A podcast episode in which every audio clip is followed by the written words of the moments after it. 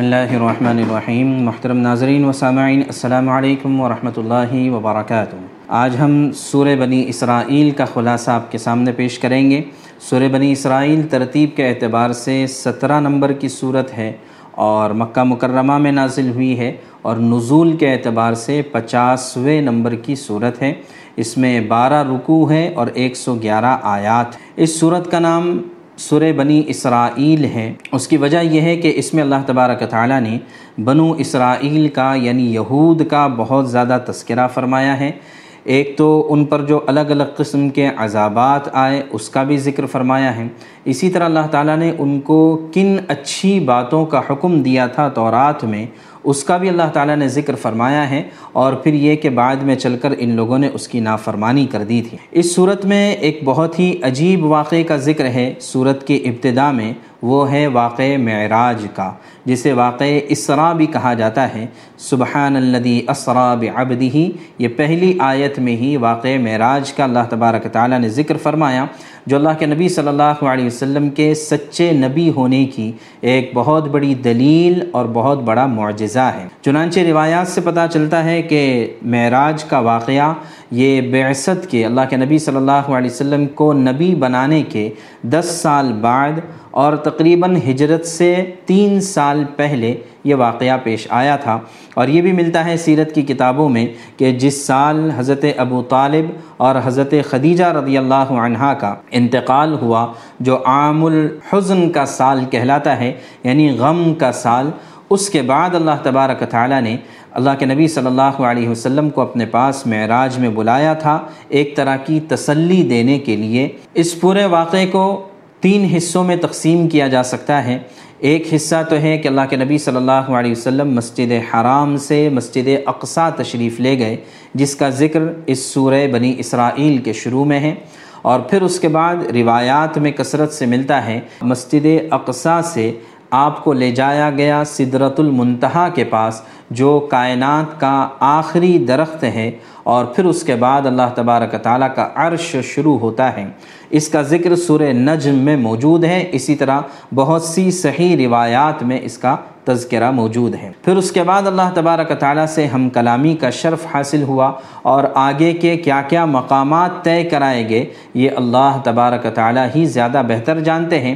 البتہ اس واقع معراج کا سب سے بڑا تحفہ ہے، نماز کا تحفہ۔ اللہ کے نبی صلی اللہ علیہ وسلم اپنی امت کے لیے پانچ وقت کی نمازوں کا تحفہ لے کر آئے تھے اور اللہ تبارک تعالیٰ کا وعدہ تھا کہ ان پانچ کے بدلے میں ہم تمہیں پچاس نمازوں کا ثواب عطا فرمائیں گے۔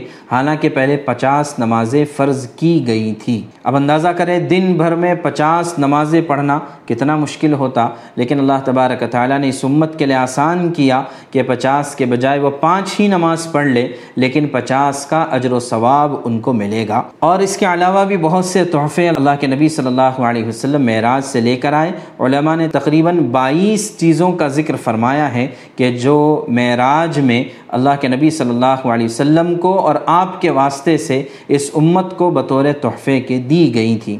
تو بہرحال واقع معراج کا ذکر ہے، اس کو صورت الاسراء بھی کہا جاتا ہے۔ اس لیے کہ اسراء کے معنی آتے رات میں سفر کرنا۔ چونکہ اللہ کے نبی صلی اللہ علیہ وسلم کا یہ سفر رات میں ہوا تھا اور بیداری کی حالت میں جاگتے ہوئے ہوا تھا اور اپنے جسم عنصری کے ساتھ یعنی جو جسم سے آپ صلی اللہ علیہ وسلم دنیا میں وجود رکھتے تھے اسی جسم کے ساتھ یہ سارا سفر وجود میں آیا تھا۔ اسی وجہ سے یہ معجزہ ہے، اسی وجہ سے یہ اللہ کی بہت بڑی دلیل ہے۔ چنانچہ اللہ تبارک تعالیٰ فرماتے ہیں، سبحان الذي اسرا بعبده ليلا من المسجد الحرام الى المسجد الاقصى الذي باركنا حوله لنريه من آیاتنا۔ کہ پاک ہے وہ ذات جو اپنے بندے کو رات و رات مسجد حرام سے مسجد اقصا تک لے گئی، جس کے ماحول پر ہم نے برکتیں نازل کی ہیں تاکہ ہم انہیں اپنی کچھ نشانیاں دکھائیں۔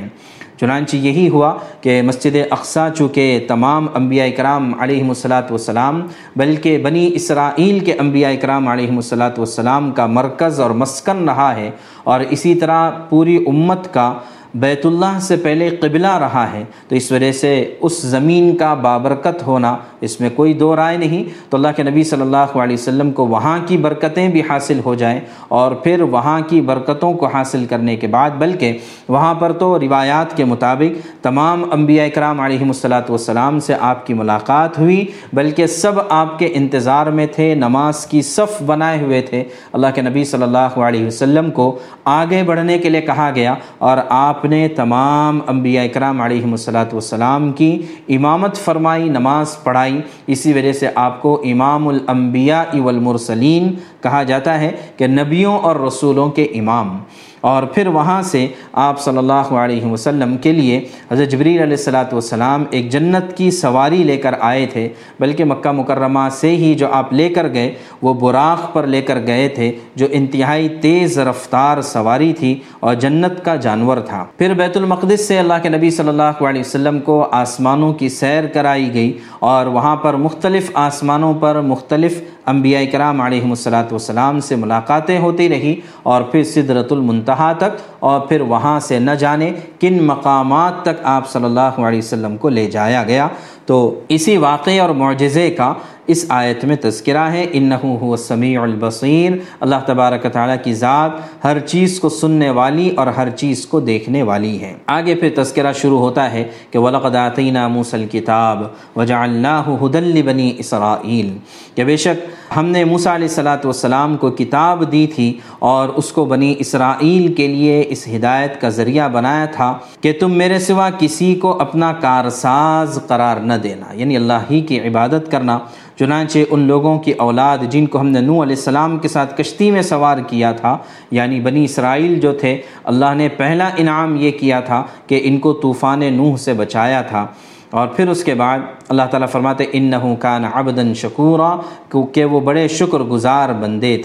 کہ نو علیہ السلاۃ والسلام کا خاص طور سے تذکرہ فرمایا، اس لیے کہ انسانیت ہی سب کے سب نو علیہ السلاۃ والسلام اور ان پر ایمان لانے والوں کی مرہون منت ہے، ورنہ اگر یہ لوگ نہ بچتے تو انسانیت ہی ختم ہو جاتی۔ ہے بہرحال آگے اللہ تبارک تعالیٰ فرماتے ہیں وقدینہ الا بنی اسرائیل فی الکتاب کہ ہم نے کتاب میں فیصلہ کر کے بنو اسرائیل کو اس بات سے آگاہ کر دیا تھا کہ تم زمین میں دو مرتبہ فساد مچاؤ گے اور بڑی سرکشی کا مظاہرہ کرو گے۔ یعنی اللہ تبارک تعالیٰ نے جو ہے یہ پہلے ہی ان کو بتا دیا تھا کہ تم جب بھی نافرمانی کرو گے تو اس کے بعد تمہارے اوپر اللہ کا عذاب آئے گا کسی نہ کسی ذریعے سے اور اللہ نے بتلا دیا تھا کہ دو مرتبہ تم پر عذاب آئے گا۔ چنانچہ جب ان دو واقعات میں سے پہلا واقعہ پیش آیا، تو ہم نے تمہارے سروں پر اپنے ایسے بندے مسلط کر دیے جو سخت جنگجو تھے اور وہ تمہارے شہروں میں گھس کر پھیل گئے تھے یعنی تمہارے شہروں کو برباد کر دیا تھا۔ چنانچہ بنی اسرائیل کی تاریخ میں یہ بات ملتی ہے کہ بابل کا بادشاہ بخت نصر، بابل سے مراد بیبیلون اور اسی طرح بخت نصر کا یہ قبل مسیح یہ بادشاہ ہوا تھا بابل میں۔ سن عیسوی چھ سو پانچ سے لے کر سن عیسوی پانچ سو پینسٹھ قبل مسیح، بی سی بیفو کرائسٹ اس کا زمانہ ہے اور اس نے اپنے زمانے میں یہودیوں کا قتل عام کیا تھا اور جو زندہ بچ گئے تھے، ان کو لے جا کر فلسطین میں اس نے غلام بنا دیا تھا اور یہ جلا وطنی کی زندگی اور غلامی کی زندگی گزار رہے تھے۔ اسی واقعے کا اس آیت میں تذکرہ ہے۔ کہتے ہیں سما رددنا لکم الکرت علیہم اللہ تعالیٰ فرماتے ہیں کہ پھر ہم نے تمہیں یہ موقع دیا کہ تم پلٹ کر ان پر غالب آؤ اور تمہارے مال اور دولت اور اولاد میں اضافہ کیا اور تمہاری نفری پہلے سے زیادہ بڑھا دی۔ یعنی پھر یہ ہوا کہ تقریباً ستر سال تک بخت نصر کی غلامی کرنے کے بعد اللہ تبارک تعالیٰ نے ان پر رحم فرمایا اور ایران کا ایک بادشاہ تھا جس کا نام تھا اکسویرس اس نے جو ہے بابل پر حملہ کیا اور جو ہے یہودیوں کی حالت زار پر اس نے رحم کیا اور ان کو آزاد کرا کر دوبارہ فلسطین میں آباد کر دیا۔ تو اس طرح سے ان کی خوشحالی دوبارہ لوٹ کر آئی تھی اور ایک مدت تک وہ بڑی تعداد میں وہاں پر آباد رہے تھے۔ لیکن پھر ایک زمانہ ایسا گزرا کہ اس زمانے میں دوبارہ ان لوگوں نے بدعمالیاں کی، بد نافرمانیاں کی اور اللہ تبارک تعالیٰ کی ناشکری کی۔ تو اللہ تعالیٰ نے پھر دوبارہ ان کو عذاب میں مسلط کیا۔ چنانچہ اگلی آیت میں فرمایا فعدا جا اواد الآخرہ لیسو وجو حکم ولید خل کما دخلوہ اول مرہ، چنانچہ جب دوسرے واقعے کی میعاد آ گئی یعنی ہم نے دوسرے دشمنوں کو تم پر مسلط کیا تاکہ وہ تمہارے چہروں کو بگاڑ ڈالیں یعنی انہوں نے چہروں کو تک کے بگاڑ دیا اور تاکہ وہ مسجد میں اسی طرح داخل ہوں جیسے پہلے لوگ داخل ہوئے تھے اور جس جس چیز پر ان کا زور چلے اس کو تہس نہس کر کے رکھ دیں۔ چنانچہ یہ دوسرا واقعہ جو پیش آیا تھا، یہ انتوکس نامی ایک بادشاہ گزرا تھا کہ جس نے عیسیٰ علیہ السلاۃ والسلام کی تشریف آوری سے پہلے دوبارہ بیت المقدس پر حملہ کر کے یہودیوں کا قتل عام کیا تھا۔ اور بعض حضرات کی رائے یہ ہے کہ اس سے مراد عیسیٰ علیہ السلاۃ والسلام کے آسمان پر اٹھائے جانے کے بعد رومی بادشاہ تیتوس نے جب حملہ کیا یہودیوں پر، تو اس وقت کی طرف اشارہ ہے۔ تو بہرحال یہود کی تاریخ میں یہ ملتا ہے کہ ان پر دو بڑے بڑے سخت عذاب نازل ہوئے تھے، ایک بخت نصر کے ذریعے سے اور ایک یا تیتوس دونوں میں سے کسی ایک کے ذریعے سے ان کے اوپر سخت عذاب آیا تھا۔ اور اگر ماضی قریب میں اگر دیکھا جائے تو ہٹلر کے ذریعے سے پچھلی صدی میں یہودیوں کے ساتھ بہت زیادہ ناروا اور بہت ہی زیادہ قتل عام کیا گیا تھا، ناروا سلوک کیا گیا تھا۔ یقیناً ہم جو ہے اس کی تائید نہیں کرتے، لیکن اللہ تبارک تعالیٰ یہود قوم کے ذریعے سے اس امت کو سبق سکھانا چاہتے ہیں کہ دیکھو، اگر تم بھی نافرمانی کرو گے اور اللہ تبارک تعالیٰ کے ناشکری کرو گے تو تمہارے ساتھ بھی یہی ہوگا۔ چنانچہ اس سے پہلے بھی بات آ چکی ہے کہ اللہ کے عذاب سے مراد یہ ضروری نہیں ہے کہ طوفان آ جائے، زلزلے آ جائیں یا پھر جو ہے آسمان سے آگ برس جائے، یہ ضروری نہیں ہے، بلکہ اللہ تبارک تعالیٰ بعض مرتبہ ایسے حکمرانوں کو مسلط کرتے ہیں کہ پھر وہ نہ ان کی بھلائی کے بارے میں سوچتے ہیں اور نہ ہی جو ہے اپنے رعایا کے ساتھ کسی طرح کا رحم کا معاملہ کرتے ہیں، بلکہ وہ اپنا ایک ایجنڈا لے کر آتے ہیں اور جو ہے لوگوں پر اس کو مسلط کرتے ہیں، لوگوں کو گمراہ کرتے ہیں اور لوگوں کو صرف اچھے باتوں کا ایک خواب دکھاتے ہیں کہ اچھے دن آنے والے ہیں، لیکن ظاہر ظاہر ہے کہ کہیں نہ کہیں یہ لوگوں کی بدعمالیوں کا نتیجہ ہوتا ہے، تو ان آیات میں اللہ تبارک تعالیٰ نے اسی بات کو ذکر فرمایا ہے۔ آگے فرمایا عسا ربکم ان یرحمکم عن قریب اللہ تبارک تعالیٰ تم پر رحم فرمائیں گے، لیکن اگر تم دوبارہ ایسے ہی کرو گے تو دوبارہ تمہارے ساتھ یہی سلوک کیا جائے گا۔ اور اس کی وجہ یہ ہے کہ یہ قرآن وہ راستہ دکھاتا ہے جو سب سے زیادہ سیدھا ہے اور جو لوگ ان پر ایمان لا کر نیک اعمال کرتے ہیں، ان کے لیے خوشخبری دیتا ہے اور ان کے لیے بڑا اجر ہے آگے اللہ تبارک تعالیٰ اپنی قدرت کی نشانیاں بتاتے ہیں کہ دن اور رات کا نظام یہ سب کے سب اس وجہ سے ہے تاکہ تم دن میں اللہ تعالیٰ کے فضل کو تلاش کر سکو یعنی اپنی روزی تلاش کر سکو۔ ولی تعلم عدد السنین والحساب، اور دن اور رات کے ذریعے سے ہی تم سالوں کا اور تاریخ کا حساب رکھ سکتے ہو۔ تو لہٰذا اللہ تبارک تعالیٰ فرماتے ہیں کہ ہم نے ہر چیز کو الگ الگ واضح کر دیا ہے۔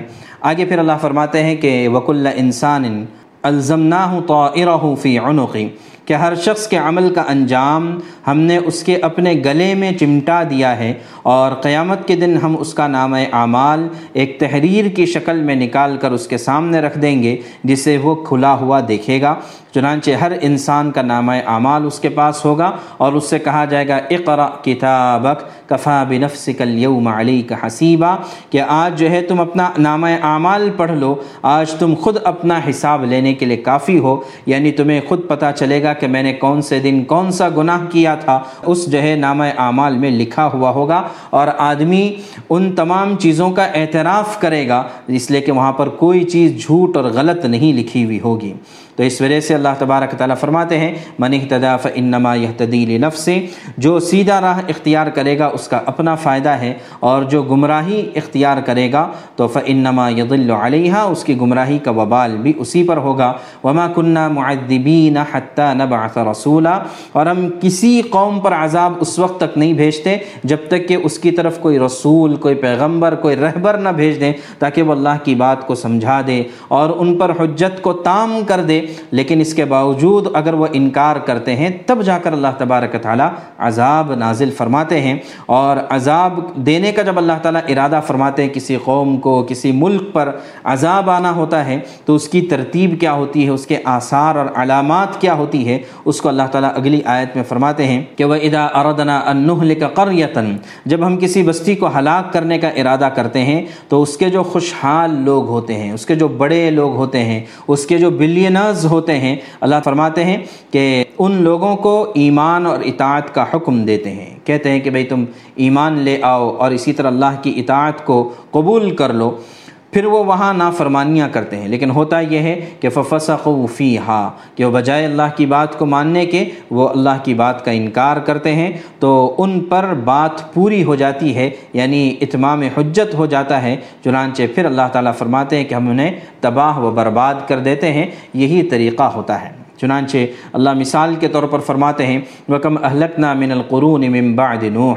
نوح علیہ السلاۃ والسلام کے بعد کتنی نسلیں اور قومیں آئیں، ہم نے ان کو ہلاک کر دیا اور اللہ تبارک تعالیٰ اپنے بندوں کے گناہوں سے پوری طرح سے باخبر اور دیکھنے والے ہیں۔ چنانچہ آگے جو ہے انسانوں کو نصیحت کرتے ہوئے فرمایا، من کان یرید العاجلت عجلنا له فیہا ما نشاء لمن نرید، ثم جعلنا له جہنم۔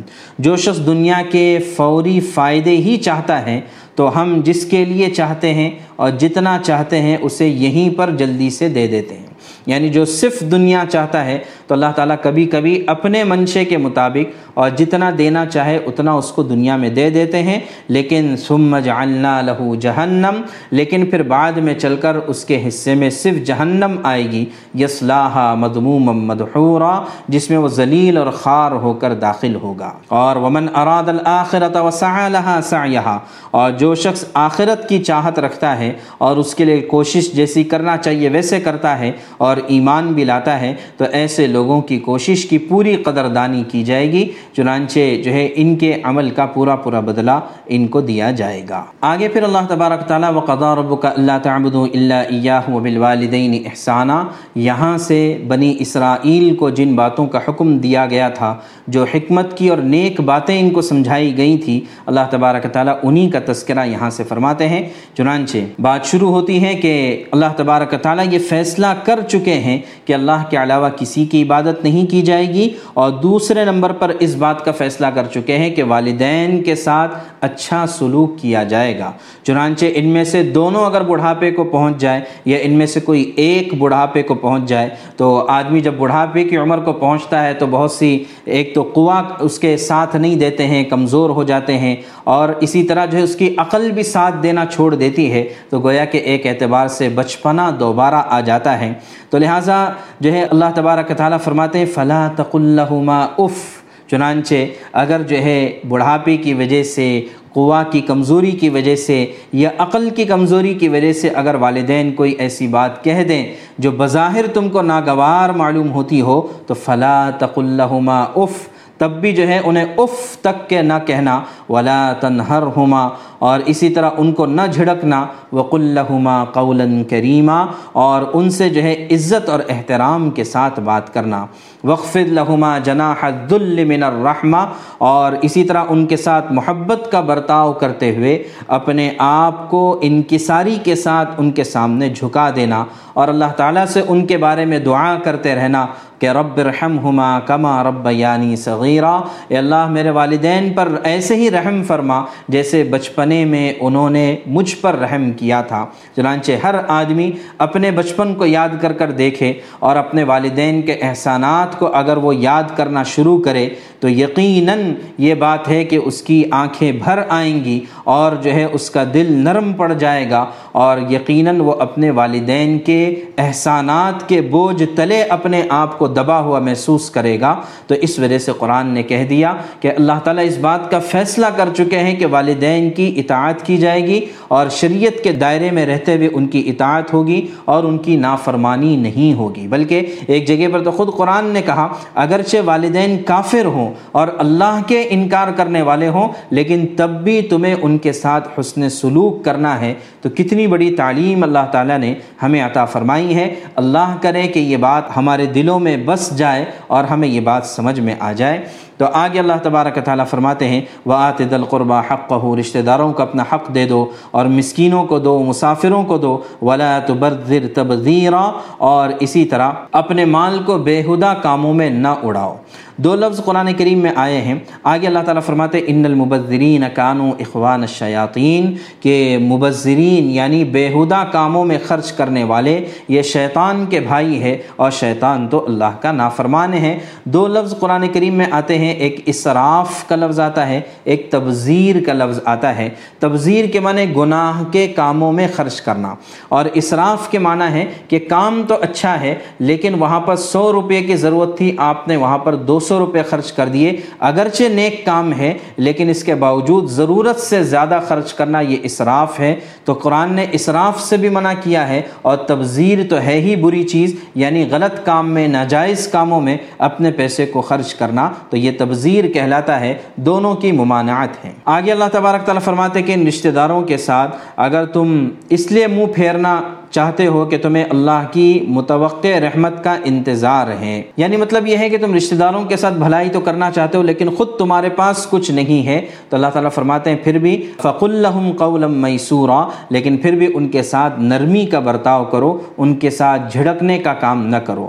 ولا تجعل يدك مغلولة الى عنقك، اور نہ تو ایسے کنجوس بنو کہ اپنے ہاتھ کو گردن سے باندھ لو۔ یعنی ایک پیسہ بھی کسی کے اوپر خرچ نہ کرو، اور نہ ایسا فضول خرچ ہاتھ کو بالکل کھلا ہی چھوڑ دو کہ جس کے نتیجے میں تمہیں قلاش ہو کر بیٹھنا پڑے یعنی تمہارے پاس کچھ نہ رہے، ایسا بھی نہ کرو۔ ان رب کا یبسط الرزق لمن یشاء و یقدر تمہارا رب جس کا چاہتا ہے روزی میں فراخی عطا فرماتا ہے، جس کا چاہتا ہے کم روزی دیتا ہے، یہ اللہ کا اپنا نظام ہے۔ تو لہٰذا آدمی کو اعتدال کے ساتھ خرچ کرنا چاہیے۔ ایسا نہیں کہ آج پیسہ آ گیا تو خوب خرچ کر دیا، لٹا دیا اور سب کو دے دیا اور کل کو خود جو ہے کھانے پینے کا محتاج ہو گیا، ایسا نہیں کرنا چاہیے، بلکہ میانہ روی اختیار کرنا چاہیے، خرچ بھی کرنا چاہیے اور اپنے لیے باقی بھی رکھنا چاہیے۔ البتہ مال سے اور پیسوں سے دل نہیں لگانا چاہیے، یہ بنیادی چیز۔ آگے پھر اللہ تعالیٰ فرماتے ولا تقتلوا اولادکم خشیت املاق کہ فقر کے خوف سے اپنی اولادوں کو قتل نہ کرو۔ اس لیے کہ مشرقین اولاد کو قتل کرتے تھے اور خاص طور سے لڑکیوں کا پیدا ہو جانا، ان کے نزدیک جو ہے شرم کی چیز ہوتی تھی، تو اس وجہ سے ان سے منع کیا جا رہا ہے کہ فقر کی وجہ سے اپنی اولادوں کو قتل نہ کرو، بلکہ ہم ان کو بھی روزی دیں گے، تمہیں بھی روزی دیں گے۔ ان قتل کا نقط ان کبیرہ کہ ان کو قتل کرنا ایک بہت بھاری غلطی ہے۔ تو لہٰذا ایسا بالکل نہ کرنا۔ اس سلسلے میں بات اس سے پہلے آ چکی ہے کہ قرآن نے اولاد کے قتل کرنے سے منع کیا ہے۔ چاہے پیدا ہونے کے بعد قتل کیا جائے، جس کے واقعات بھی آج کل بہت پیش آتے ہیں، یا پھر پیدا ہونے سے پہلے دنیا میں آنے سے پہلے ہی ماں کے رحم میں اسے قتل کر دیا جائے۔ چاہے لڑکی ہونے کی وجہ سے یا چاہے جو ہے زیادہ اولاد ہونے کی وجہ سے، یقیناً بہت بڑا جرم ہے یہ۔ اور اللہ تبارک تعالیٰ کل قیامت میں قرآن کریم میں آتا ہے کہ اللہ اس جو ہے قتل کیے ہوئے بچے کو دوبارہ زندہ کریں گے اور وہ اپنا مقدمہ اللہ کی بارگاہ میں رکھے گا اور وہ کہے گا کہ میرا جرم کیا تھا، مجھے بتایا جائے کہ وہ عید المعودت سئلت تو لہٰذا یہ بڑا جرم ہے، بڑا گناہ ہے۔ اس سے جو ہے صرف مسلمانوں کو نہیں، بلکہ انسانیت کو بچنے کی ضرورت ہے۔ یہ جتنی بھی ہدایات یہاں پر آ رہی ہے، یہ محض مسلمانوں کے لیے نہیں ہے، بلکہ تمام انسانوں کے لیے ہے۔ اس لیے کہ تمام دنیا میں اس طرح کے واقعات ہو رہے ہیں اور لوگ اس سے پریشان ہیں۔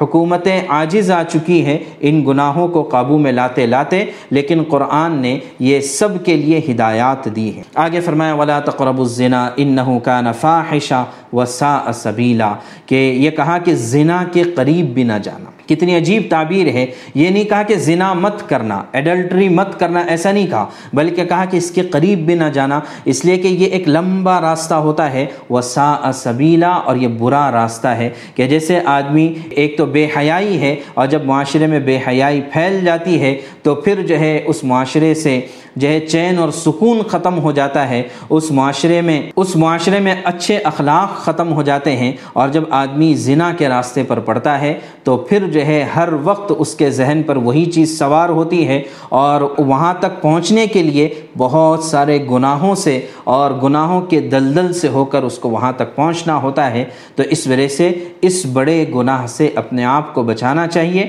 آگے فرمایا والا تقتل النفس التي حرم اللہ الا بالحق۔ کہ کسی کا قتل نہیں کرنا ہے اور اسی طرح اپنی جان کا بھی قتل نہیں کرنا ہے یعنی خودکشی کرنا حرام ہے۔ ومن قتل مظلوما فقد جعلنا لوليه سلطانا فلا يسرف في القتل، کہ اگر کسی کو مظلومانہ طور پر قتل کر دیا گیا تو پھر اس کا قصاص لیا جائے گا، لیکن اس کا اختیار سلطان کو، ولی کو اور اسلامک سٹیٹ کو ہوگا کہ ایک تنہا آدمی جا کر کسی سے انتقام لیتے ہوئے اس سے قصاص نہیں لے سکتا ہے۔ اسی طرح کا ولا تقربوا مال الیتیم، کہ یتیم کے مال کے قریب بھی نہ جاؤ اور اس میں خیانت نہ کرو وہ اوفو بالعہد اور جو کچھ وعدہ کیا اس وعدے کو پورا کرو، ان العہد کان مسئولا اس لیے کہ وعدے کے بارے میں سوال کیا جانے والا ہے۔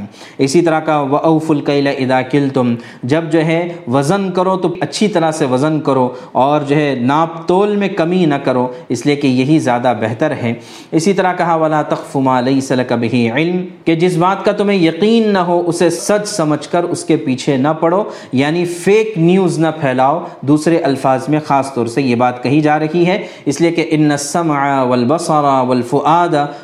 کل اولئک کان عنہ مسئولا، کہ کان جو چیزیں سنتے ہیں اور آنکھ جو چیز دیکھتی ہے اور دل میں جن چیزوں کے خیالات آتے ہیں، ان سب کے بارے میں سوال کیا جانے والا ہے۔ اسی طرح فرمایا، ولا تمشی فی الارض مرحا، کہ زمین پر اکڑ کر نہ چلو۔ اس لیے کہ اکڑ کر چلنے سے کیا فائدہ ہوگا؟ قرآن کہتا ہے انک لن تخرق الارض ولن تبلغ الجبال طولا۔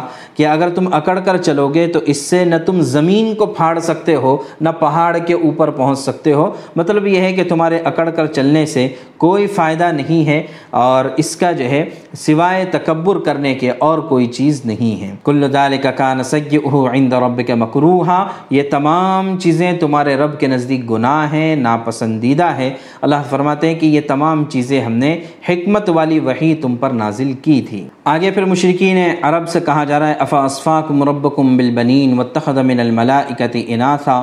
کہ کیا بات ہے کہ بھلا کیا تمہارے رب نے تمہیں تو بیٹے دینے کے لیے چن لیا ہے اور خود اپنے لیے فرشتوں کو بیٹیاں بنا لیا ہے؟ یعنی تم اپنے لیے اولاد تو بیٹوں کو پسند کرتے ہو اور اللہ کے فرشتوں کو تم نے بیٹیاں بنا دیا ہے؟ یعنی یہ اللہ کے فرشتوں کو بیٹیاں کہتے تھے۔ تو اللہ تعالیٰ فرماتے کہ انکم لتقولون قولا عظیمہ بہت بھاری بات تم کہہ رہے ہو۔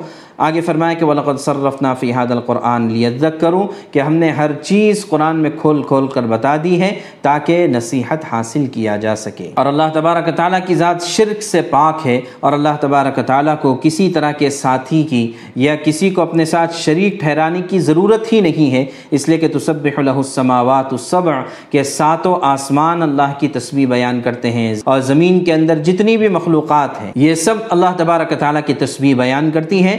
بلکہ اللہ نے تو فرما دیا وہ امن شعی ان اللہ یوسب بحمدی کہ جتنی بھی چیزیں ہیں، چاہے وہ جاندار ہمیں نظر آتی ہے یا بے جان ہے یہ سب کے سب اللہ تعالیٰ کی تسبیح اور تعریف بیان کرتی ہے ولا کلّہ تفقہون تصبیح لیکن تم ان کی تسبیح کو سمجھ نہیں سکتے۔ جیسے انسان سبحان اللہ سبحان اللہ کہہ کر تسبیح پڑھتا ہے ایسے ہی دیگر مخلوقات اپنے اپنے انداز میں، اپنی اپنی آواز میں، یا جو ہے یہاں تک کہ جمادات اور پتھر وغیرہ وغیرہ بھی یہ بھی اللہ کی تسبیح بیان کرتے ہیں اپنے انداز میں، تم اسے سمجھ نہیں سکتے۔ اسی طرح اور آگے مشرقین ہی کا تذکرہ ہے کہ اذ یقول الظالمون ان تتبعون الا رجلا مسحورا، کہ دیکھو یہ ظالم لوگ کہتے ہیں کہ تم تو ایک ایسے آدمی کی پیروی کر رہے ہو کہ جو مسحور ہے، جس کے اوپر سحر کیا گیا ہے، جادو کیا گیا ہے۔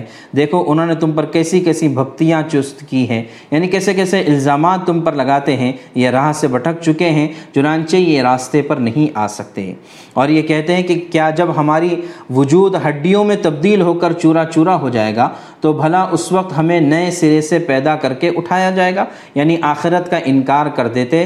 تو لہٰذا اللہ نے فرمایا، کہہ دو کہ تم پتھر یا لوہا بھی بن جاؤ، اور یا کوئی ایسی مخلوق بن جاؤ جس کے بارے میں تم دل میں سوچتے ہو کہ اس کا زندہ ہونا اور بھی مشکل ہے، پھر بھی اللہ تبارک تعالیٰ تمہیں زندہ کر دیں گے۔ اور پھر وہ کہیں گے کہ کون ہمیں دوبارہ زندہ کرے گا، کہہ دو کہ وہی زندہ کرے گا جس نے تمہیں پہلی بار پیدا کیا تھا۔ پہلی مرتبہ کسی چیز کو انوینٹ کرنا اور اس کو بنانا کریٹ کرنا، یہ زیادہ مشکل ہے بمقابلے دوسری مرتبہ کے۔ تو جب اللہ تبارک تعالیٰ نے پہلی مرتبہ تم کو تم کو پیدا فرمایا ہے، تو دوسری مرتبہ دوبارہ زندہ کرنے میں کیا مشکل بات۔ آگے اللہ تبارک تعالیٰ نے آدم علیہ السلاۃ والسلام کے قصے کا ذکر کیا ہے، جو اس سے پہلے بھی سورہ بقرہ میں، سورہ آراف میں وغیرہ آ چکا ہے۔ البتہ یہاں پر اللہ تبارک تعالیٰ نے ایک بات یہ ارشاد فرمائی کہ جب شیطان کو اپنی بارگاہ سے نکال دیا تو اس سے کہا کہ قالد حب فمن تھب منہم اس سے کہہ دیا، جا پھر ان میں سے جو تیرے پیچھے چلے گا تو جہنم ہی تم سب کو سزا ہوگی اور مکمل اور بھرپور سزا اللہ تبارک تعالیٰ عطا فرمائیں گے۔ اس کے بعد اللہ نے عجیب بات ارشاد فرمائی اور ان میں سے جس جس پر تیرا بس چلے، انہیں اپنی آواز سے بہکا لے۔ یعنی جو ہے، شیطان کو یہ پاور اور اختیار دیا ہے کہ وہ آواز کے راستے سے لوگوں کو بہکا سکتا ہے اور ان پر اپنے سواروں اور پیادوں کی فوج چڑھا دے اور ان کے مال اور اولاد میں اپنا حصہ لگا لے اور ان سے خوب وعدہ کر لے۔ گویا کہ اللہ تبارک تعالیٰ نے شیطان کو کچھ چیزوں پر قابو دے رکھا ہے۔ چنانچہ آواز سے بہکانے کا مطلب یہ ہے کہ یا تو شیطان کو اللہ تعالیٰ نے دل میں وسوسہ ڈالنے کی طاقت اور صلاحیت دی ہے کہ وہ انسانوں کے دل میں گناہوں کا وسوسہ ڈال سکتا ہے، اور بعض مفسرین کے مطابق اس سے مراد گانے بجانے کی آواز ہے۔ چنانچہ جو ہے میوزک کے ذریعے سے یا فحش گانوں کے ذریعے سے جو ہے یہ گناہوں کی طرف آدمی کو لے کر جاتا ہے۔ چنانچہ اس وقت جو اس وقت جو ہمارے یہاں پر جتنے بھی گانے رائج ہے ظاہر ہے کہ ان کے ساتھ میوزک ہوتا ہے اور یہ میوزک شریعت میں حرام ہے اور یہ حرام اس وجہ سے ہے کہ ایسی میوزک جو آدمی کو لہو لعب کی طرف لے کر جائے، ایسی میوزک جو آدمی کو مقصد سے ہٹا دے، اللہ کے ذکر سے دور کر دے، ایسی میوزک حرام ہے۔ ہاں اگر جو ہے صرف ایک پلے بیک میوزک ہوتی ہے کہ جس کے پیچھے مقصد میوزک سنانا نہیں ہوتا ہے، بلکہ کوئی اور پریزنٹیشن یا کوئی اور چیز دکھانا ہوتا ہے، وہ اس میں داخل نہیں ہے۔ لیکن بہرحال یہ بہت باریک فرق ہے۔ اس کو سمجھنے کے بجائے اس سے احتیاط کر لینا زیادہ بہتر ہے۔ اور جو اس وقت جو عورتوں کی آواز خاص طور سے کہ جتنے بھی بڑے بڑے سنگر آپ کو اس وقت ملیں گے، عام طور سے یہ عورتیں ہیں۔ اور پھر اللہ تبارک تعالیٰ نے ان کی آواز میں ایسی بلا کی خوبصورتی اور کشش رکھی ہوتی ہے۔ اور پھر اس کے ساتھ ساتھ بے حیائی کی طرف یہ بلاتی ہیں۔ تو یقیناً یہ سارے گناہوں کا مجموعہ ہو جاتا ہے اور اللہ تبارک تعالیٰ نے شیطان کو خاص طور سے اس سلسلے میں اختیارات دیے ہیں پاور دیے ہیں کہ وہ آواز کی کشش سے اور میوزک کی کشش سے انسان کو اللہ کے نام سے دور کر دے اللہ کے ذکر سے دور کر کر گناہوں میں مبتلا کر لے اس وجہ سے ہمیں خاص طور سے اس چیز کا اہتمام کرنا چاہیے کہ اگرچہ خاص طور سے جس وقت ہم انٹرنیٹ کا استعمال کرتے ہیں اور سوشل میڈیا کی سائٹس کو جب ہم دیکھتے ہیں، اس موقع پر اپنی آنکھ اور اپنے کانوں کی حفاظت کرنا اور اسی طرح اپنے انگلیوں کی حفاظت کرنا کہ ہم کیا صرف کر رہے ہیں اور کیا چیز کو ہم آگے بڑھا رہے ہیں، کیا چیز ہم سرچ کر رہے ہیں، ان سب چیزوں پر اپنا کنٹرول رکھنا بہت زیادہ ضروری ہے۔ اس لیے کہ یہ دو دھاری تلوار ہے۔ اگر آپ اس کا صحیح استعمال کریں گے تو یقیناً اجر و ثواب کے مستحق ہو سکتے ہیں۔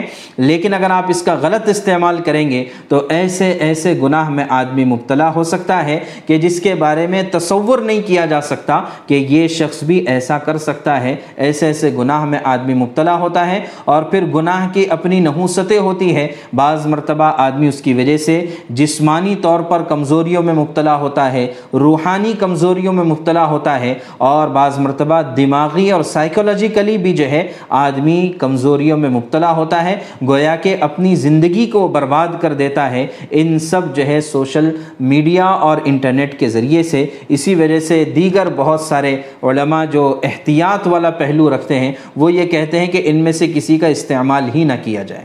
لیکن ظاہر ہے کہ یہ ان کا احتیاطی تدبیر ہے، ورنہ اس وقت ہماری زندگیاں ایسی ہو گئی ہے ان چیزوں کے بغیر زندگی گزارنا ہمارا مشکل ہے، تو لہٰذا ضرورت اس بات کی ہے کہ ہم ان چیزوں کے صحیح استعمال اور اس کو نیکیوں کے پھیلانے کا ذریعہ ہم کیسے بنا دیں، اس سلسلے میں ہمیں خود اپنے آپ کو ٹریننگ دینی ہوگی اور اپنے آپ کو اس کے بارے میں فکر مند بنانا ہوگا۔ دوسری بات اللہ تبارک تعالیٰ نے فرمائی کہ تو اپنے سواروں اور پیادوں کی فوج کو ان پر چڑھا دے، چنانچہ اس سے اشارہ اس بات کی طرف ہے کہ شیطان کو اس بات کا بھی اختیار دیا کہ جو شریر جنات ہوتے ہیں، ان کے ذریعے سے انسانوں کو پریشان کرنا، چنانچہ کسی کے جسم میں داخل ہونا، کسی کو تکلیف دینا اور کسی کو پریشان کرنا، یہ تمام چیزیں شیاطین کے ذریعے سے ممکن ہے البتہ اس کا صحیح علاج یہی ہے کہ اللہ کا نام لیا جائے اور اللہ اللہ کا کلام پڑھا جائے، اس سے بڑھ کر اور کوئی چیز نہیں ہو سکتی ہے۔ اور تیسری چیز اللہ تبارک تعالیٰ نے اس کو دی ہے، وہ مال اور اولاد دیا ہے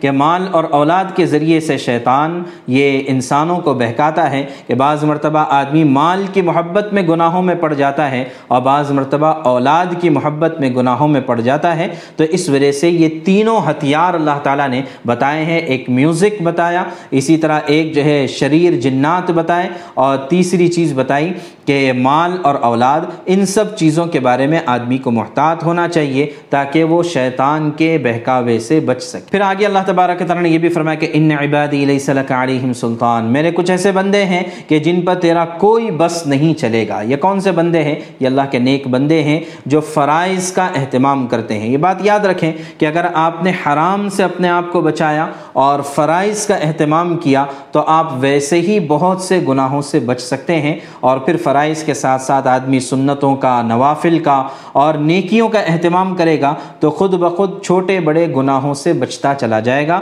تو لہٰذا سب سے پہلے ہم اس بات کی کوشش اور فکر کریں کہ ہم حرام سے بچیں اور فرائض کی طرف آ جائیں تو انشاءاللہ پھر اللہ تعالی ہمارے اندر ایک ایسی طاقت پیدا فرما دیں گے کہ جس کے ذریعے سے شیطان کی ہر چال کو سمجھنا اور اس کے ہر بہکاوے سے بچنا آسان ہو جائے گا۔ آگے اللہ تبارک تعالیٰ نے اپنے عذابات کا ذکر کیا ہے کہ تمہارا رب تو وہ ہے جو تمہارے لیے سمندر میں کشتیاں لے کر چلتا ہے تاکہ تم اس کا فضل تلاش کر سکو یعنی اپنا ٹریڈ اور بزنس کر سکو۔ یقیناً وہ تمہارے ساتھ بڑی رحمت کا معاملہ کرنے والا ہے۔ اور جب سمندر میں تمہیں کوئی تکلیف پہنچتی ہے تو جن دیوتاؤں کو تم پکارا کرتے ہو، وہ سب غائب ہو جاتے ہیں۔ بس اللہ ہی رہ جاتے ہیں۔ پھر جب تمہیں بچا کر خشکی تک پہنچا دیتا ہے تو تم منہ موڑ دیتے ہو اور انسان بڑا ہی ناشکرا ہے۔ تو کیا تمہیں اس بات کا کوئی ڈر نہیں کہ اللہ تمہیں خشکی ہی میں ایک حصے میں دھسا دے۔ ایسا تھوڑی ہے کہ اللہ صرف سمندر میں تم کو عذاب دے سکتا ہے، یہاں زمین پر بھی عذاب دے سکتا ہے۔ یا پھر تم پر پتھر برسانے والی آندھی بھیج دے، یا پھر تمہیں اپنا کوئی رکھوالا نہ ملے۔ تو لہٰذا اللہ تعالیٰ سے ڈرنا چاہیے۔ اور کیا تم اس بات سے بھی بے فکر ہو گیا کہ تم دوبارہ سمندر میں چلے جاؤ گے؟ یعنی یہ ہے کہ ایک مرتبہ تو سمندر سے بچ کر آ گئے، دوبارہ چلے جاؤ گے۔ اللہ نے پھر طوفان بھیج دیا۔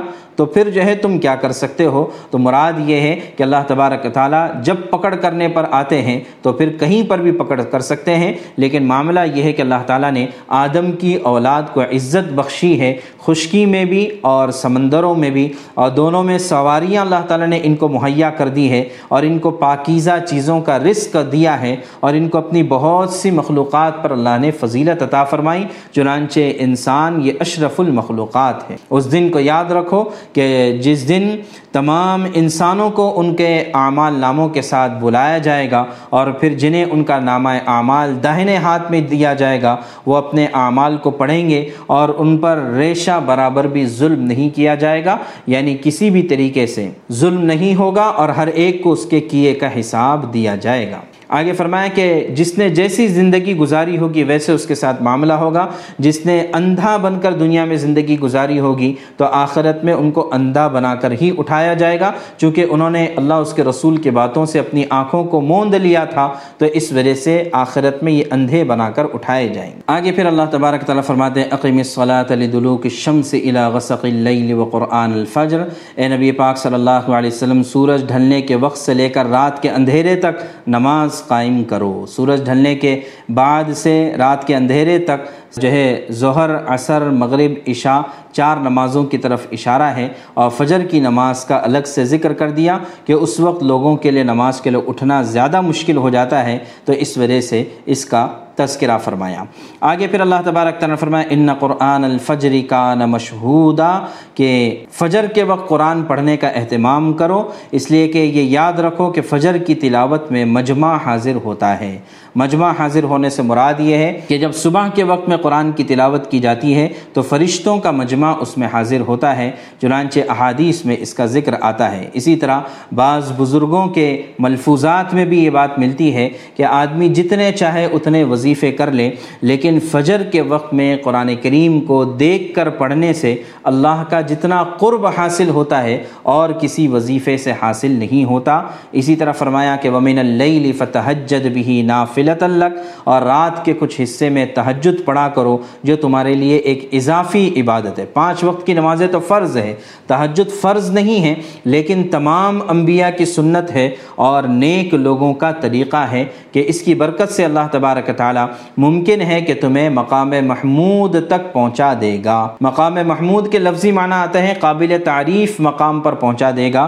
اس سے مراد یا تو دنیا میں اللہ تبارک تعالی تمہاری جو ہے تعریف کو عام کر دے گا، تمہاری شخصیت کو کے اندر مقبولیت پیدا کر دے گا۔ یا پھر اس سے مراد یہ ہے کہ اللہ کے نبی صلی اللہ علیہ وسلم کو کل قیامت میں ایک ایسا منصب دیا جائے گا شفاعت کا، جس کو مقام محمود کہا جاتا ہے۔ اس کی طرف اشارہ ہے۔ اور پھر یہ بھی فرمایا کہ آپ یہ دعا کیجیے کہ رب ادخلنی مدخل صدق و اخرجنی مخرج صدق وجعلی من لدن کا سلطان النصیرہ اللہ، مجھے جہاں داخل فرما، اچھائی کے ساتھ داخل فرما، اور جہاں سے نکال، اچھائی کے ساتھ نکال، اور مجھے خاص اپنے پاس سے ایسا اقتدار عطا فرما جس کے ساتھ تیری مدد ہو۔ چنانچہ آدمی جہاں کہیں بھی جا رہا ہے، چاہے سفر پر جا رہا ہو یا جاب پر جا رہا ہو، تو اس موقع پر یہ دعا پڑھ لینا چاہیے تاکہ یہ کہ وہ جہاں بھی جائے وہاں پر اس کے ذریعے سے خیر وجود میں آئے اور اللہ تعالیٰ کی تائید اور مدد اس کے ساتھ میں رہے۔ آگے فرمایا کہ یہ بھی کہہ دیجیے کہ جا الحق و زحق الباطل، کہ حق آ پہنچا ہے اور باطل مٹ گیا ہے۔ ان الباطل کان زہوقا، اور یقیناً باطل ایسی ہی چیز ہے جو مٹنے والی ہے۔ چنانچہ جو ہے اس سے اشارہ ہے کہ اللہ تبارک تعالیٰ مسلمانوں کو غلبہ عطا فرمائیں گے۔ حالانکہ ابھی تو مکہ مکرمہ میں ہیں اور ظلم و ستم کے پہاڑ ڈھا ڈھائے جا رہے ہیں۔ لیکن فرمایا کہ نہیں، ان قریب ایسا موقع آئے گا کہ جس میں اللہ تبارک تعالیٰ مسلمانوں کو غلبہ عطا فرمائیں گے۔ اور ہوا پھر بعد میں چل کر ایسے ہی کہ چند سالوں کے بعد ہی اللہ نے مکے کو فتح کر دیا۔ تو آج کے دن میں بھی یہی چیز ہوگی کہ بظاہر آج ظلم کیا جا رہا ہے، بظاہر آج جو ہے دبانے کی کوشش کی جا رہی ہے۔ لیکن اگر ہم اعمال اور ایمان پر باقی رہیں اور اپنے دعوت کے مشن کو کرتے رہیں تو اللہ تبارک تعالیٰ جو ہے اتمام حجت فرمائیں گے اور پھر اللہ اپنا فیصلہ فرما دیں گے۔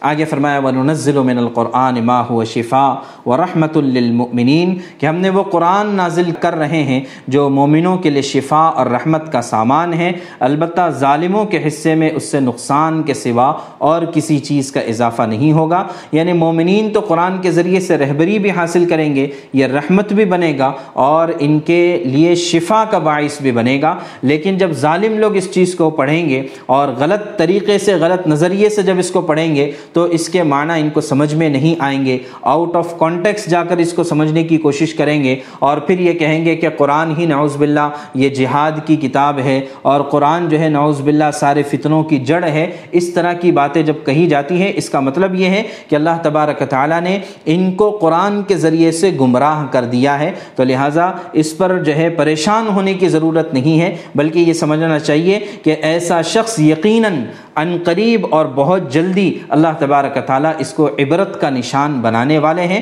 تو اس وجہ سے قرآن کی اس رہبری کے ذریعے سے ہم کو اپنی زندگی گزارنا چاہیے۔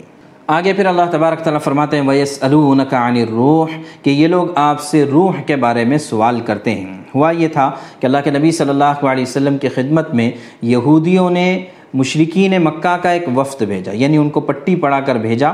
اور تین سوالات کیے تھے، دو سوالات کا ذکر اگلے صورت میں آ رہا ہے اصحاب کہف کے بارے میں اور ذوالقرنین کے بارے میں۔ اور یہ کہا تھا کہ وہ دو سوالات کے جوابات اگر دے دیں تو اس کا مطلب وہ نبی برحق ہے۔ البتہ ایک سوال آپ کو ایسا ہم بتاتے ہیں کہ اگر اس سوال کا یہ جواب دینے کی کوشش کریں تو اس کا مطلب یہ جھوٹے ہیں۔ اس طرح سے جو ہے سوال بنا کر بھیجا تھا اور چنانچہ ان لوگوں نے آ کر پوچھا کہ اللہ کے نبی صلی اللہ علیہ وسلم یہ بتائیے کہ روح کی حقیقت کیا ہے؟ تو اب ظاہر ہے کہ روح یعنی آتما کیا چیز ہے؟ اس کے بارے میں آ کر سوال کیا۔ تو اللہ کے نبی صلی اللہ علیہ وسلم پر وہی نازل ہوئی اور فرمایا، قل الروح من امر ربی وما اوتیتم من العلم الا قلیلا اے نبی پاک صلی اللہ علیہ وسلم، آپ ان سے کہہ دیجیے کہ روح میرے پروردگار کے حکم سے بنی ہے۔ آتما میرے پروردگار کے حکم سے بنی ہے اور تمہیں جو علم دیا گیا ہے، وہ بس تھوڑا سا علم ہے یعنی روح کے سلسلے میں تمہارا علم جو ہے ناقص ہے کمزور ہے اور چاہے اور چاہے تمہارے سائنس کتنی ہی ترقی کر جائے، لیکن روح کی حقیقت کو نہیں جان سکتے۔ انسان کا جسم کیسے بنا ہے، اس پر تو ساری تحقیقات موجود ہے کہ نر اور مادہ جب ملتے ہیں یا جو ہے مرد اور عورت جب ملتے ہیں، ان کے ملاپ سے ایک بچہ پیدا ہوتا ہے اور پھر جو ہے جسم کی پرورش کیسے ہوتی ہے، کیسے پروان چڑھتا ہے، اور ماں کے پیٹ میں کتنے ہفتوں میں کیا کیا چیزیں بنتی ہے، اس پر ساری ریسرچ اور تحقیق سائنس کی موجود ہے۔ لیکن اس کے اندر جو روح پڑتی ہے ہے اور اللہ جو اس بچے میں جان ڈالتے ہیں، وہ جان جو ہے کہاں سے آتی ہے، کیسے آتی ہے اور جو ہے اس کی کیا حقیقت ہے؟ اللہ تعالیٰ فرماتے ہیں کہ اس سلسلے میں تمہیں بہت تھوڑا علم دیا گیا ہے، یہاں پر تمہارا علم کام نہیں آئے گا، اس وجہ سے اس کا جواب بس اتنا ہی ہے۔ تو اس سے اللہ کے نبی صلی اللہ علیہ وسلم کی حقانیت ثابت ہو گئی، ورنہ اگر آپ اس کا جواب دینے کی کوشش کرتے تو وہ آپ کو جھٹلا دیتے۔ پھر آگے جو ہے اس وحی کی اور قرآن کی حقانیت حقانیت اور صداقت کے بارے میں فرمایا کہ قل ان اجتماعت الانس والجن على ان یأتوا بمثل هذا القرآن، کہ تمام انسان اور جنات مل کر بھی اس بات کی کوشش کریں کہ ایسا قرآن لے کر آ جائے اور اس جیسی کتاب پیش کریں، تو لا یأتون بمثله، اس جیسی کتاب یہ لا ہی نہیں سکتے ہیں، اگرچہ آپس میں سب ایک دوسرے کی مدد کریں، لیکن اس کے باوجود نہیں ہو سکتا ہے۔ آگے پھر ان لوگوں کی ایک اور بات یہ کہتے ہیں کہ یہ آپ پر یہ اعتراض کرتے ہیں یا آپ پر یہ بات کہتے ہیں کہ ہم تم پر اس وقت تک ایمان نہیں لائیں گے جب تک کہ تم زمین کو پھاڑ کر ہمارے لیے چشمہ نہ نکال دو۔ حالانکہ وہ صحرائی علاقہ تھا، ڈیزرٹ کا علاقہ تھا، وہاں پر پانی کا چشمہ کہاں سے آئے گا؟ لیکن وہ جان بوجھ کے اس طرح کے سوالات کرتے تھے کہ ہم تم پر ایمان لائیں گے جبکہ تم یہاں سے پانی کا چشمہ نکالو گے۔ یا پھر تمہارے لیے کھجور اور انگوروں کا ایک باغ پیدا ہو جائے یعنی جو ہے آپ کے کہنے پر ایک باغ بن جائے۔ جائے اور تم اس کے بیچ بیچ میں زمین کو پھاڑ کر نہریں جاری کر دو یا جیسے تم دعویٰ کرتے ہو، آسمان کے ٹکڑے ٹکڑے کر کر اس پر ہمیں گرا دو۔ یعنی مطلب یہ ہے کہ یا تو تم ہمارے مطالبات پورے کرو یا پھر ہم پر عذاب لے کر آ جاؤ کہ فرشتوں کو ہمارے سامنے لے کر آ جاؤ یا پھر تمہارے لیے ایک سونے کا گھر پیدا ہو جائے یا تم آسمان پر چڑھ جاؤ یا تمہارے چڑھنے کو بھی اس وقت تک نہیں مانیں گے جب تک کہ تم ہم پر ایسی کتاب نازل نہ کرو جسے ہم پڑھ سکیں۔ سکیں۔ تو یہ اس طرح کے بےحودہ اور بیجا سوالات، بجائے جو ہے حقیقت پسندانہ سوالات کرنے کے، یا ڈیبیٹ کرنے کے، یہ الٹے سیدھے اٹھ پٹانگ باتیں کہتے ہیں۔ تو اللہ کے نبی صلی اللہ علیہ وسلم سے فرما دیا گیا کہ آپ کہہ دیجیے، سبحان اللہ، میں تو ایک بشر ہوں، ایک انسان ہوں، جسے پیغمبر بنا کر بھیجا گیا ہے، اس سے زیادہ کچھ نہیں ہوں۔ یعنی جتنے بھی مطالبات تم کر رہے ہو، یہ سب اللہ کے حکم سے ہوتے ہیں، یہ میرے چاہنے سے نہیں ہوتے۔ تو لہٰذا جتنے معجزات تمہارے سامنے ظاہر ہو چکے ہیں، یہ دلیل بننے کے لیے کافی ہے۔ اور اگر تم کو نہیں ماننا ہے تو میں جتنے چاہے اتنے تمہیں معجزات دکھا دوں، لیکن تمہیں کوئی فرق نہیں پڑے گا۔ آگے پھر آخری رکوع میں اللہ تبارک تعالی فرعون کا اور حضرت موسیٰ علیہ السلاۃ والسلام کا تذکرہ فرماتے ہیں کہ ہم نے موسیٰ علیہ السلام کو نو کھلی ہوئی نشانیاں دی مراد اس سے یا تو نو معجزات دیے یا نو احکامات دیے۔ چنانچہ نو احکامات میں سے بہت سو کا ذکر اس سے پہلے آ گیا کہ شرک نہ کرو، چوری نہ کرو، زنا نہ کرو، کسی کو ناحق قتل نہ کرو، کسی پر جھوٹا الزام نہ لگاؤ یا جو ہے اسے قتل یا سزا کے لیے پیش نہ کرو اور جادو نہ کرو، سود نہ کھاؤ، پاک دامن عورتوں پر بہتان نہ باندھو اور جہاد میں پیٹھ دکھا کر نہ باغو یہ جو ہے نو احکامات تھے یا نو اللہ تبارک تعالیٰ نے نشانیاں دی تھیں۔ تو اب بنی اسرائیل سے پوچھ لو کہ جب وہ ان لوگوں کے پاس گئے گئے تو فرعون نے ان سے کہا کہ موسا تمہارے بارے میں تو میرا خیال یہ ہے کہ کسی نے تم پر جادو کر دیا ہے۔ فرعون نے اس طرح سے موسیٰ علیہ السلام کو کہہ دیا۔ تو موسیٰ علیہ السلام نے کہا کہ تمہیں خوب معلوم ہے کہ یہ ساری نشانیاں کسی اور نے نہیں، آسمان اور زمین کے پروردگار نے بصیرت پیدا کرنے کے نازل کی ہے۔ اور اے فرعون، تمہارے بارے میں میرا گمان تو یہ ہے کہ تمہاری بربادی آنے والی ہے۔ اس نے کہا کہ تم پر جادو کیا گیا ہے۔ انہوں نے کہا کہ صاف بات ہے کہ تیرے دن دن گنے جا چکے ہیں اور تو تو برباد ہونے والا ہے پھر جو ہے فرعون نے یہ ارادہ کیا تھا کہ ان سب بنی اسرائیل کو اس زمین سے اکھاڑ پھینکے، لیکن ہم نے اسے اور جتنے لوگ اس کے ساتھ تھے، ان سب کو غرق کر دیا۔ اور اس کے بعد بنی اسرائیل سے کہا کہ تم زمین میں بسو، پھر جب آخرت کا وعدہ پورا ہونے کا وقت آئے گا تو ہم تم سب کو جمع کر کے حاضر کر دیں گے۔ تو اس طرح سے اللہ تبارک تعالیٰ نے بنی اسرائیل کے بربادی کا ذکر شروع صورت میں بھی فرمایا اور اخیر صورت میں بھی اللہ تبارک تعالیٰ نے اس کا ذکر فرمایا۔ پھر اس کے بعد سجدے کی آیات آتی ہے اور اللہ تبارک تعالیٰ اپنے بارے میں فرماتے ہیں۔ قلد اللہ ابد الرحمٰن۔ اے نبی پاک صلی اللہ علیہ وسلم، آپ کہہ دیجیے کہ چاہے تو تم اس کو اللہ کہہ کر پکارو یا رحمان کہہ کر پکارو، دونوں ہی اللہ کے نام ہے جس نام سے بھی اللہ کو پکارو گے، ایک ہی بات ہے، کیونکہ تمام بہترین نام اسی کے ہیں۔ چنانچہ اللہ کو جو بھی کہہ کر پکارا جائے، لیکن اللہ کی قدرت اور اللہ کی ربوبیت کا اقرار کیا جائے اور اس کے ساتھ کسی کو شریک نہ ٹھہرایا جائے۔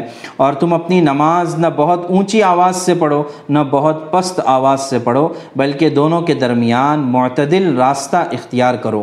اور کہو کہ تمام تعریفیں اللہ کی ہے جس نے نہ کوئی بیٹا بنایا، نہ اس کی سلطنت میں کوئی شریک ہے، نہ اسے عاجزی سے بچانے کے لیے کسی حمایت، حمایتی کی اور ولی کی ضرورت ہے۔ ایسا نہیں ہے۔ ہاں اللہ نے ولی بنائے ہیں، اپنے دوست بنائے ہیں ان کی عزت کرنے کے لیے اور ان کا مرتبہ بڑھانے کے لیے، نہ کہ اللہ کو دوستوں کی ضرورت ہے، ایسا نہیں ہے۔ اور اس کی ایسی بڑائی بیان کرو جیسے کہ بڑائی بیان کرنے کا حق ہے۔ وہ کبر ہو تکبیرا تو لہٰذا اللہ تبارک تعالیٰ نے اس صورت میں بھی ایک تو بنی اسرائیل کے عذاب اور ان کی بربادی کا ذکر فرمایا، اپنے بڑے بڑے معجزات کا تذکرہ فرمایا، اور اسی طرح بنی اسرائیل کو بہت سارے اچھے احکامات دیے اور اس امت کو بھی سمجھایا کہ تمہیں بھی اسی نقش قدم پر چلنا ہے، انہی احکامات پر عمل کرنا ہے اور جو غلطیاں ان لوگوں نے کی تھی وہ اب تمہیں نہیں کرنا ہے۔ بلکہ اللہ کی اطاعت اور رسول اللہ صلی اللہ علیہ وسلم کی فرما برداری کرتے ہوئے اپنی زندگیوں کو گزار کر دنیا میں کامیاب ہونا ہے اور آخرت میں بھی سرخ روح ہونا ہے۔ اللہ تبارک تعالی ہمیں کہنے سننے سے زیادہ عمل کی توفیق عطا فرمائیں و آخر دعوانا ان الحمد للہ رب العالمین۔